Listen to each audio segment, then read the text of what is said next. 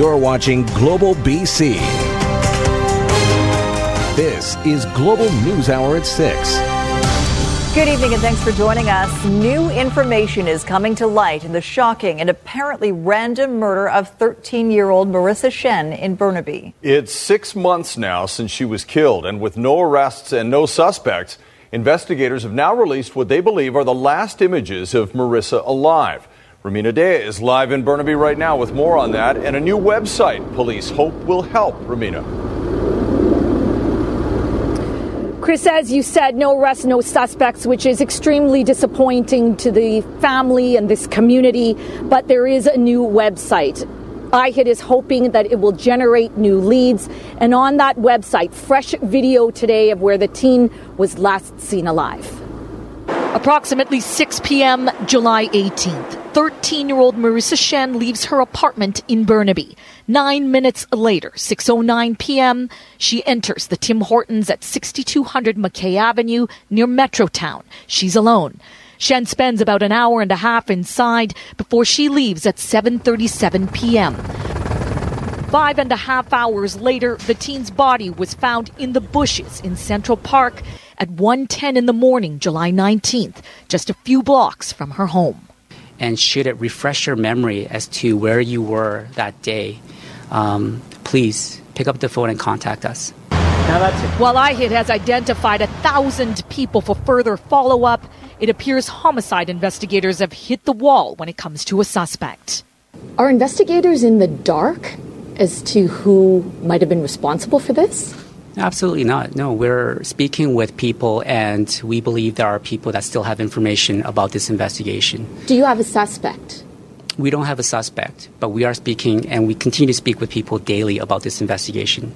90 persons of interest at last count. IHIT still believes the murder was random. With a list that long, it sounds like uh, they don't know who did it or why, which, again, the issue here is be contrite about that early on. Valentine Wu says Marissa's mother is back in China. She had only one thing to say to him about the investigation. Uh, she, she just said that uh, she want, wants the police to capture the suspect. Now, six months into this investigation, Homicide investigators are still going door to door in this community looking for leads. They've screened over a thousand hours of video from 60 different locations. And despite their efforts, the killer is still out there. Back to you. All right. Thanks for that, Rumina. Virtually no new information tonight from Vancouver police on Saturday's shooting that killed two people, including an innocent 15 year old boy. Alfred Wong of Coquitlam was hit by a stray bullet during the shooting that also killed 23 year old Kevin Whiteside. Police say Whiteside was targeted. Global News Today asked Vancouver police if there was any new information, including a suspect sketch, surveillance video, or how many shots were fired. Police will only say there is no new information and that they are still looking for witnesses. Yet another truck has struck an overpass on Highway 99, tying up traffic on a major Metro Vancouver route during the rush hour. A commercial vehicle carrying a large metal wheel hit the Ladner Trunk Road overpass, shutting down the road for a few hours. Luckily, the overpass wasn't seriously damaged, but there are some lane closures in the area until crews finish cleaning up the mess. Well, the calls are getting louder tonight to do something now about a dangerous stretch of road in Burnaby after a second serious incident today. Just one day after a 15 year old girl was struck and killed in a crosswalk on Cariboo Road, a cyclist was injured in another accident. Aaron McArthur reports. Riding to work resulted in a trip to the hospital this morning. A CTV news truck colliding with an oncoming e bike at Cariboo Road my work colleague got uh, oh got hit hit by a car. Yeah, he was oh, cycling okay. to work. Apparently, a car turned left in front of him. It's the second time in two days this crosswalk has been the scene of a collision. Wednesday morning, a teenager was struck and killed. People in the neighborhood are furious. We've needed a light here for years. Half the time, if it's raining, it's not really safe to uh, cross here. The girl has been identified as 15 year old Fernanda Girotto. According to Brazilian media, the exchange student had just arrived in Canada. Her parents have now flown to Vancouver. and the consulate is providing what assistance they can. We've been fighting a long time to get something done here for this crosswalk for people from our community. Cariboo Road has become a major thoroughfare, cars racing down the hill towards Highway 1. Residents say they have been demanding safety improvements for months. An online petition launched yesterday already has more than 500 signatures. One death, another accident, and we can't afford to lose any more lives. The city responded to the issue today, trying to assure the public changes are in the works. Plans are in place uh, to uh, do additional work at the intersection of Cariboo Road and Cariboo Drive. Uh, traffic calming measures, uh, removing the uh, existing median. Those changes, though, several hundred meters away from the crosswalk where Girotto died. But slowing down traffic might go a long way to making this a safe space for people to get to their bus stop. Aaron McArthur, Global News. Parks Canada has issued an extreme wave hazard advisory for the Pacific Rim region, and it's pretty easy to see why. It includes Ucluelet, Tofino, and Pacific Rim National Park. Take a look at this video right now. This was shot by Isabel Thomas at the Long Beach Lodge Resort in Tofino. A powerful wave sends a huge log crashing into the beach stairway. The water rushes up the path, forcing everyone to scramble out of the way. Now, the district of Tofino has closed public beach access due to a forecast of hurricane force winds. A number of webcams and Twitter posts from the west coast of Vancouver Island show high waves washing over beaches, even south of the border in Oregon. The U.S. Coast Guard launched a search for a man who was swept into the ocean. Luckily, he was able to get himself to safety and self rescue. We'll check in early now with Kristi Gordon for a look at how high the swells were and why they're so big. Kristi. Chris, the waves off the coast of Vancouver Island were the largest in the world today. The swell heights reached over 14 meters. That's nearly five stories high. Now, right along the coast, the swells weren't quite as high, about 10 meters, but still, that's three stories high. The waves are pounding so hard that Natural Resources Canada reported seismic stations detecting the ground actually shake. And it's all because of a very large and deep low pressure system with strong southwest winds. Coastal regions could see some minor flooding, certainly and beach erosion. The waves are expected, though, to finally ease over the next 12 hours. All right. Thanks very much, Kristi. One day after Vancouver City Council approved a new bike lane for the Cambie Street Bridge, the controversy over another bike lane is heating up. Some patients at Vancouver General Hospital are frustrated by the loss of parking spots, especially those with mobility challenges. Jordan Armstrong reports.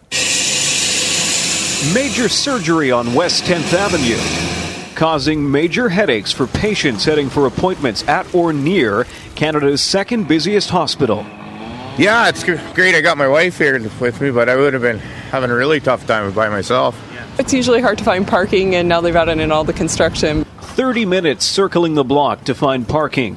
And they're lucky. This lot, which charges $6 an hour, was full. All 1,300 spaces gone by 9:15 a.m. City is crazy. Crazy? Yes, on the 10th Avenue, lots of people go to specialists, right? Look what they do. They make it one way now. Are you late? yes, I was in the traffic.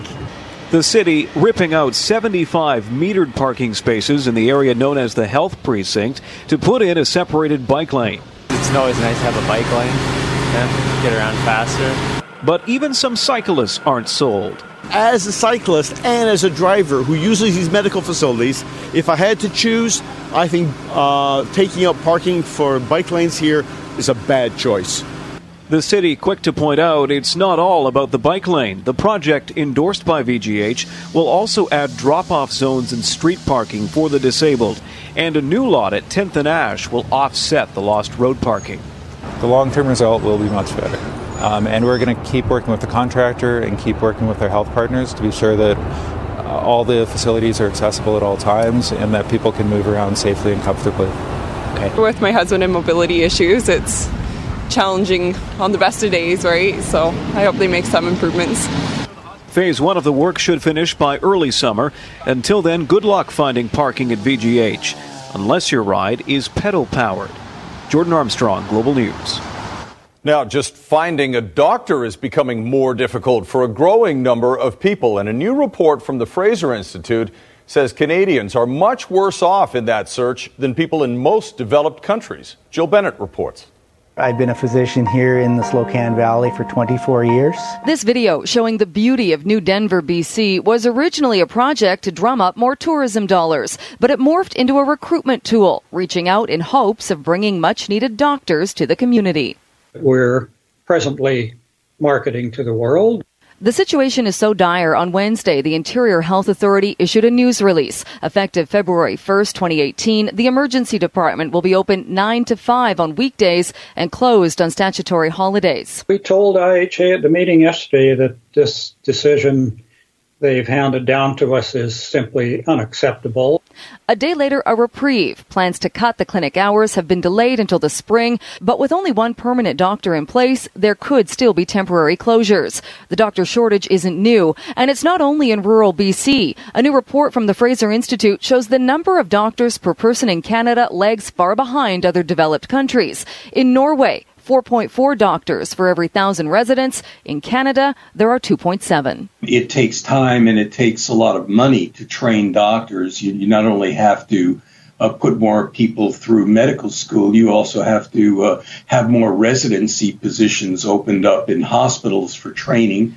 According to Doctors for BC, last year more than 70 locally trained doctors didn't get residency placements to complete their training, and the numbers don't look good going forward. We graduate 288 students from UBC every year. We estimate that about 400 doctors retire or leave the province every year, and we're not keeping up. There has been a reliance on attracting doctors from other parts of Canada and other countries, but high housing costs and restrictive health spending can be obstacles, meaning if something doesn't change, we'll likely see more signs like this one. Jill Bennett, Global News. Amazon has narrowed the search for its multi billion dollar second headquarters, and Vancouver did not make the shortlist. Toronto is the only Canadian city among the 20 finalists for the facility that could create as many as 50,000 jobs. Vancouver was never thought to be a serious contender, though, because it's too close to Amazon's Seattle headquarters. A final decision is expected later this year. The Vancouver Aquarium is bowing to public pressure, admitting its future will not include whales, dolphins, or other cetaceans kept in captivity. But what does that mean for the long term survival of the aquarium? Linda Aylesworth reports on the evolution of an institution. When the Vancouver Park Board voted to ban whales, dolphins, and porpoises from Stanley Park last year, the Vancouver Aquarium launched a legal challenge. What it really is about is is it proper for a government agency to use a bylaw to tear up a valid contract? The contract, a long term lease to operate as they have for decades on parkland. The goal of the fight, to continue to keep cetaceans at the facility.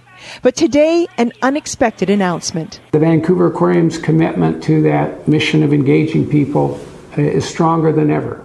But as of today, it's going to go forward without whales and dolphins. The reason, according to Dr. Nightingale, the debate in the community was taking away from their other education and research projects. And we were faced with a decision either stand there and hope things change or improve in the community, or take control of things ourselves and get on with what we're supposed to be doing for conservation. So, what will a post cetacean Vancouver aquarium look like? Already, their stellar sea lions have moved into the pools previously occupied by the beluga whales that mysteriously died last year. And over at the Wild Coast exhibit, where their lone dolphin Helen resides, a new Canada's Arctic will be created. We are a major portal where people can come see and learn about the Arctic and Arctic animals. That will continue, but exactly the form that takes is going to have to be worked out over the next weeks and months. And soon their recently acquired walruses, born at and gifted by the Quebec Aquarium, will be ready to move out where the public can see them. As for the legal fight, it hasn't ended because the park board's ban means rescued cetaceans in need of bigger pools than the off-site rescue center can offer would be out of luck. When we rescue a cetacean, if we need these facilities for a month or two months or six months while permits are arranged for transport, we want to be able to use them. Linda Aylesworth, Global News. Right now, the great news about that emaciated dog that was found the day of last summer's eclipse. Eclipse, as he's been aptly named, is now healthy enough to be adopted out. The Great Dane was discovered near Green Timbers Urban Forest, weighing only 80 to 85 pounds. He was so underweight that his sternum bone was visible. There was also an infected mass about the size of a softball on his leg. He's now a healthy 185 pounds. It's not known what happened to Eclipse before he was found, but he's now ready for a forever home someone who uh, is going to be uh, home a lot, be able to get him out and spend time with him. He does need a home without other cats because he doesn't get along with cats. Um, he does like um, other large dogs, uh-huh. um, so he could go to a home with another large dog, but someone who just really understands the size. So when he takes a drink of water, half the bowl ends up in his cheeks and he spreads that across the floor. So you got to be able to live with a Dane. And conservation officers in the interior rescued this two month old cougar kitten after it was found orphaned near Williams Lake. It's believed its mother was hit and killed by a vehicle. The kitten is now in the care of the Greater Vancouver Zoo. Yet another patient is coming forward tonight begging for funding for a potentially life saving but expensive drug. Langley resident Karen McLaren has stage four breast cancer and is being prescribed a drug that could prolong or even save her life. But even though it's approved by Health Canada, the cancer agency won't pay for it. But this pill right here is $262.40. An extreme cancer drug cost that Karen McLaren can't afford to buy and can't afford not to have. She's a stage four metastatic breast cancer patient. What your brain goes to is, well, you, I've just been given a death sentence. McLaren, a 42 year old former model, was first diagnosed with breast cancer in 2004. She beat it, but it returned with a vengeance in 2014. Ibrance is her last hope, but it's not covered in BC. Her elderly father has paid for the first 21 day cycle, but at $8,000 a month, it's not economically sustainable. He's like, I'll pay for you to cure you, and I'll pay whatever it takes to cure you. But how do you bankrupt your father with a hope? Ashley McDonald takes Ibrance. The drug has given her her life back, but it's covered. She works for an American company with an insurance provider that funds Ibrance. I was shocked to hear that women up here with my same diagnosis don't have access to treatment that is effectively working for metastatic breast cancer patients that I am currently on and has put me in remission. Ibrance has been approved by Health Canada. In BC, the BC Cancer Agency looks at which drugs to fund. It is under active consideration. It's, a, it's an effective drug. Uh, it is, of course, very costly, uh, and we are looking very seriously at whether we're going to fund this drug. Meanwhile, McLaren is left trying to figure out how to pay for her life saving treatment. This is a piece of hope. So, how do you not pay for it? But in the same flip side is, how do you pay for it? Jennifer Palma, Global News. The language debate is stirring up again in Richmond this time. The microscope focused on public transit. An ad that's almost entirely in Chinese is making the rounds on the side of a TransLink bus, and that has critics calling for language laws in BC. John Hua reports. Every time bus R16108 makes the rounds, some see a moving billboard for creating language laws in British Columbia when it's that big, you you can't help but notice. The full-size advertisements featured on several TransLink buses routed through the city of Richmond. Aside from the local company's web address, all the other characters in Chinese. It causes me great concerns because we have a divided community, and what we should be doing is celebrating our official languages like all the immigrants have come.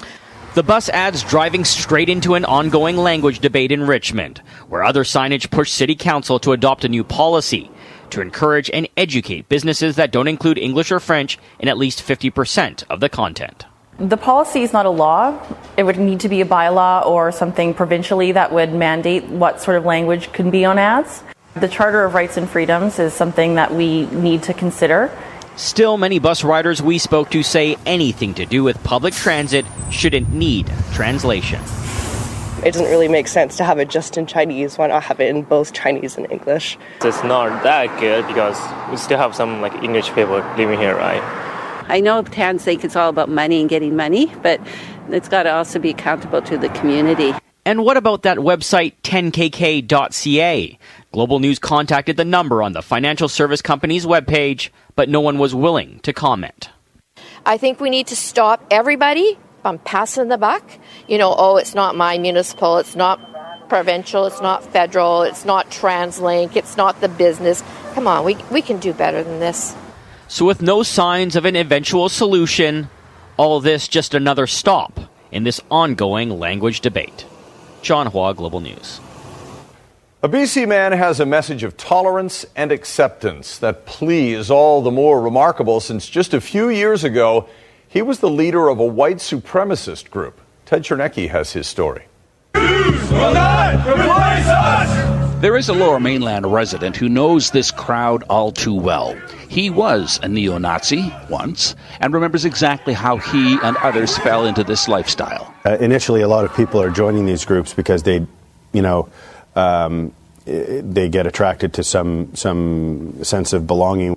Brad Galloway was the national leader of the white supremacist group Volksfront, but left because he says carrying around all that negative energy exhausted him. Most of the ideas were were uh, pretty. Um, we're delusional in, in a lot of in a lot of ways, thinking that we could uh, separate and create our own you know community, separate away from society, and you know there there was no way that this was ever going to happen. Now he walks a different path. He's on a new crusade, one that speaks to tolerance, open mindedness, and he can thank his baby daughter for that. How can you teach a uh, any any person, but especially your own child, to judge people based on you know what they look like or what culture they're from before even knowing what, what kind of person that, that, that person actually is right i mean that's not that's not fair and it's not uh, it's it's definitely not you know giving giving your child a chance to to uh, you know maybe be enriched by some of these different cultures that are there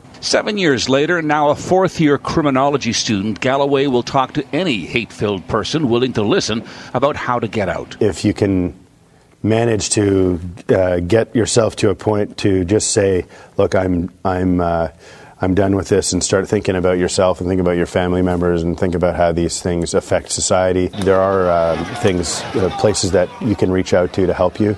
Um, you know, there's uh, there, those things are available online just as much so as the as these extremist uh, or websites and things like that. Ted Chernecki, Global News. A shockingly close call caught on police dash cam in Detroit. A tow truck driver is clearing an accident scene when this happens. An out of control car smashes into the car he's about to tow and then lands right where he was standing. Luckily, he was able to scramble out of the way. The driver faces several charges. Police releasing the video to remind people to slow down for emergency vehicles. Well, the Harry and Meghan charm offensive landed in Cardiff, Wales today. Despite their train from London arriving an hour late, royal fans patiently waited for their chance to see Prince Harry and his American fiancee, Meghan Markle. Today's trip was meant to highlight Welsh culture. It is their third official visit in Britain as a couple, and they're expected to make several more in the next several months before they're married May 19th. Well, in health matters tonight, YouTube is cracking down to try to stop a bizarre and dangerous fad that's endangering lives. Do not try this at home. It's the so called Tide Pod Challenge. Attention seeking teenagers daring one another to bite into a laundry detergent pod and then post the video online. Now, YouTube says it'll remove those videos because they encourage dangerous behavior. The manufacturers are already under fire because the pods resemble candy. So far this year, there's been a 20% jump in the number of calls to poison control centers in the U.S. from young people exposed to the contents of the pods. Well, Nanaimo students are helping NASA investigate one of the most puzzling problems astronauts face in space. Muscle atrophy occurs in zero gravity, leaving astronauts weak when they return to Earth. But as Neetu Garcha reports, their experiment to solve it is about to blast off. An experiment brewed inside this Nanaimo high school is about to take off to new heights. It's actually going to go on the International Space Station. That's really cool that we can actually just look up at the sky and be like, oh, there's our experiment. The Nanaimo District secondary students will test whether the supplement L-carnitine will help combat muscular atrophy, a major problem for astronauts in zero gravity. Currently, astronauts lose up to 20% of their muscle mass um, when they go into space. And so Megan found a study linking L-carnitine with inhibiting muscle atrophy, and so we kind of just took that study and kind of ran with it and created our um, proposal from that.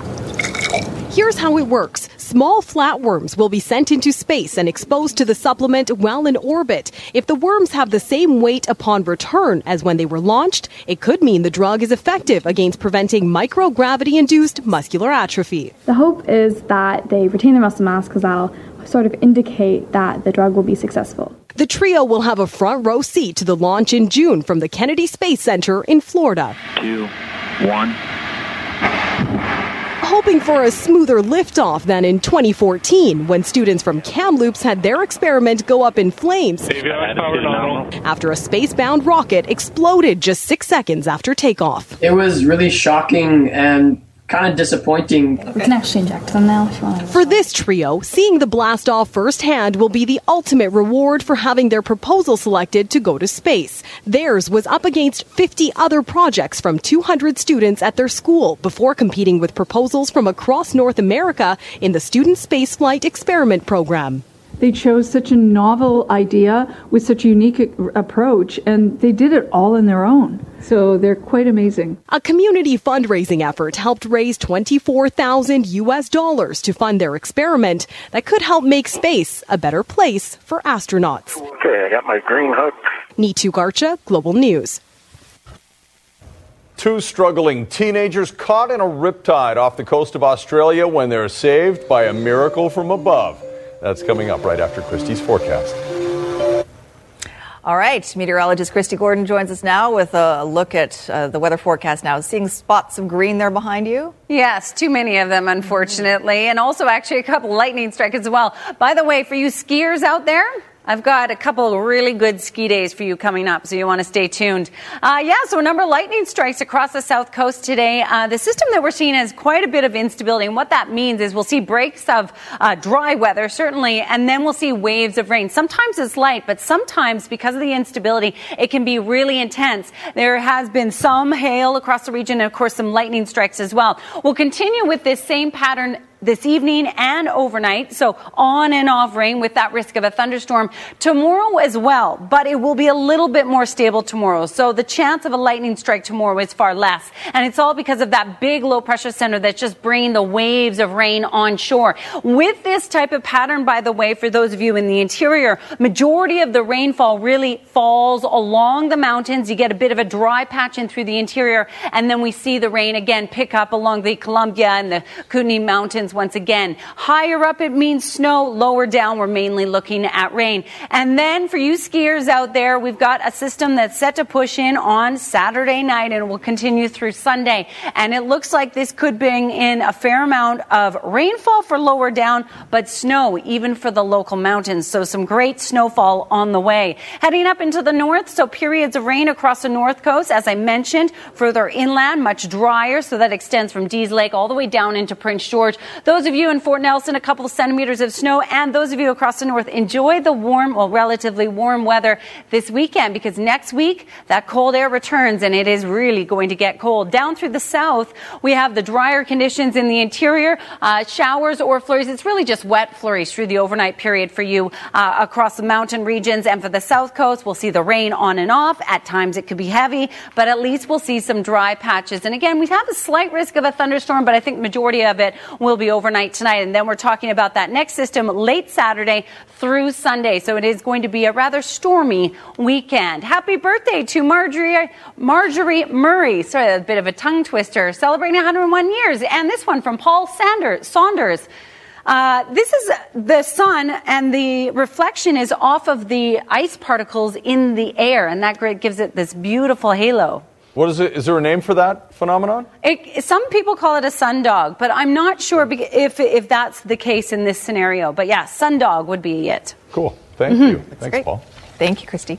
Officials in Australia are calling a rescue off the country's coast a world first and the future of ocean rescues. Two teenage swimmers were spotted by witnesses struggling in a riptide. Luckily for them, lifeguards were nearby, training in the use of rescue drones. They dispatched a, se- a special life saving drone that dropped an inflatable raft, which the two used to get to safety. Officials say the drone significantly cut the rescue time. Oh, Howard Stern's a code word. That's interesting. Stern, as in angriness. No, a part of a boat. Stern. Shall we go? Stern. Right. Bow. and Bow, stern. aft. Let's go, Captain. Whatever, port side. Okay, here we go. Um, the Canucks say Bo Horvat is ready to start practicing again. He will be with the team on the weekend when they're in Edmonton and Winnipeg. When can he play? Well, we don't quite know that yet. That really depends on his foot. But it should be soon, and when he does, the Canucks will be pretty much completely healthy. So, will that mean things will change dramatically? Perhaps a playoff run? I don't know about that. The uh, Canucks are 11 points away from the postseason. That's a long way away right now. They need a Minnesota Vikings Stefon Diggs kind of miracle ending to make the playoffs. But it was the loss of Horvat that started their drop from playoff contention. I know others were hurt, but this is the key guy.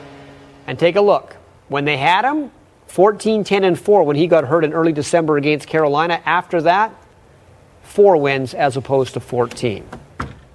Two best teams in the NHL Tampa Bay Lightning, Vegas Golden Knights. Number one in the East, number one in the West. Now, the Golden Knights beat Tampa Bay in December. James Neal deflects one in here to make it 1 0. That's his 19th of the year. Yes, Vegas fans travel now. Nate Schmidt, 2 0 Vegas. Driving at home. These guys are for real. Last time we checked, third period, 2 1 over Tampa. The man beside me is Steve Bull, a former junior hockey player who is now helping the British Columbia Hockey League give its players a first hand account of how their world is not impervious to addiction, and he is someone who went through his own personal hell, so he knows. It was life or death for me. I truly believe that.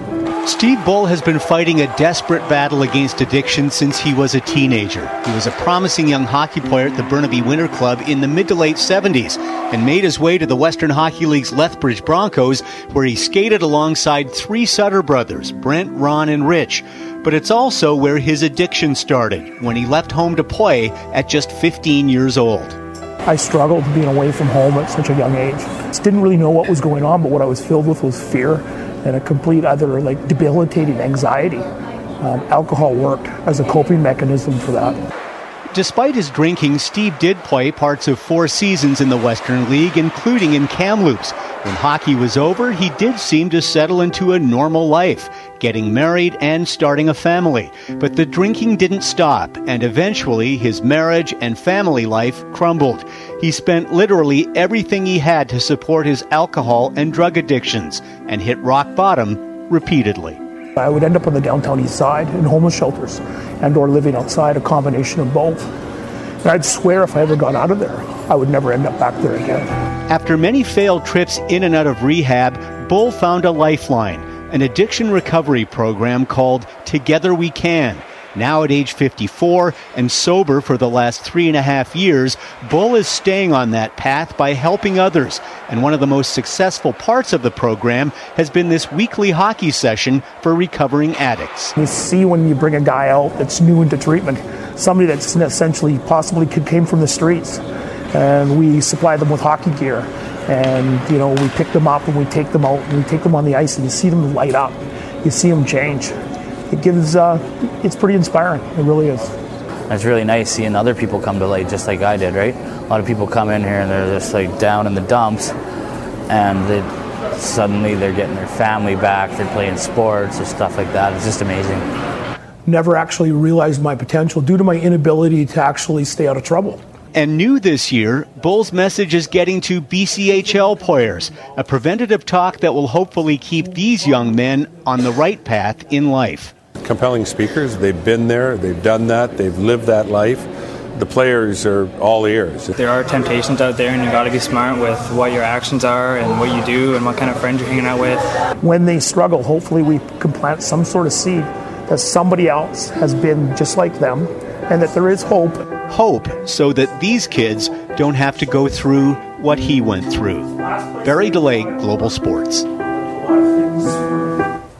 So Boston was going crazy today because Tom Brady has a sore hand, and Tom Brady wore gloves on both hands at practice. He never wears two gloves, so what could that mean? Now, I think he will play against Jacksonville on Sunday, but when Patriots safety Devin McCourty faced the media today, the media was desperate to know how did Tom look at practice? Tom looks excellent every day. One of the best looking people I've ever met. Did he look like his hand was bothering him at all? I didn't. When you look at Tom, I mean, the facial, it's hard to look at anything else. So I really only saw his face. Yeah, he didn't didn't see it. Coachella Valley is a golfing mecca. All right, and this CareerBuilder is a highlight challenge. This is the uh, tournament last year that Adam Hadwin of Abbotsford shot 59 and finished second. Jon Rahm, this is his approach on the 18 to within four feet. He has the lead, 10 under par, 62. Actually, Adam Hadwin had a good start, 6 under par, 66, tied for 15th. and Nick Taylor, can. also of Abbotsford, is at 4 under around the par. golf. That's the There you go. Thank you, Squire. Thank you, sir. Here's a look at conditions for the mountains. Whistler Blackcomb with 23 new centimeters of snow and a base of 226. Grouse with a base of 220, Cypress 240, and Sasquatch 221. Revelstoke with a base of 185, Manning Park with 39 new centimeters of snow and a base of 155. Powder King with a base of 180, Mount Washington with a base of 149. Big White with a base of 190 centimeters, Silver Star 181, Sun Peaks 147, and Apex 170. Coming up on ET Canada, Woody Allen responds to Dylan Farrow's sexual abuse claims. Plus, the latest honor for Barenaked Ladies and a Steven Page update. That's coming up at 7 right after the news hour. Back to you, Chris and Sophie. All right, thanks very much, Carlos. A lot of newlyweds have stories to tell about their weddings, but two Chilean flight attendants probably top them all. They're a Catholic couple that got a second chance to tie the knot when they never expected it, thanks to the Pope himself. The happy couple still flying high tonight after a dazzling display of holy matrimony. That's Pope Francis at 36,000 feet in a papal first, marrying two Chilean flight attendants in an impromptu ceremony. Something totally extraordinary happened today. It began when Pope Francis was taking photos with airline staff, and Paola Podest and Carlo Ciuffardi told him they're a couple. They married in a civil service eight years ago, but couldn't have a ceremony after the 2010 Chilean earthquake destroyed their church. The groom says the Pope jumped in, asking, Do you want me to marry you? An improvised marriage certificate was handwritten by a bishop on board and signed by the Pope. The couple's witness, their airline chairman.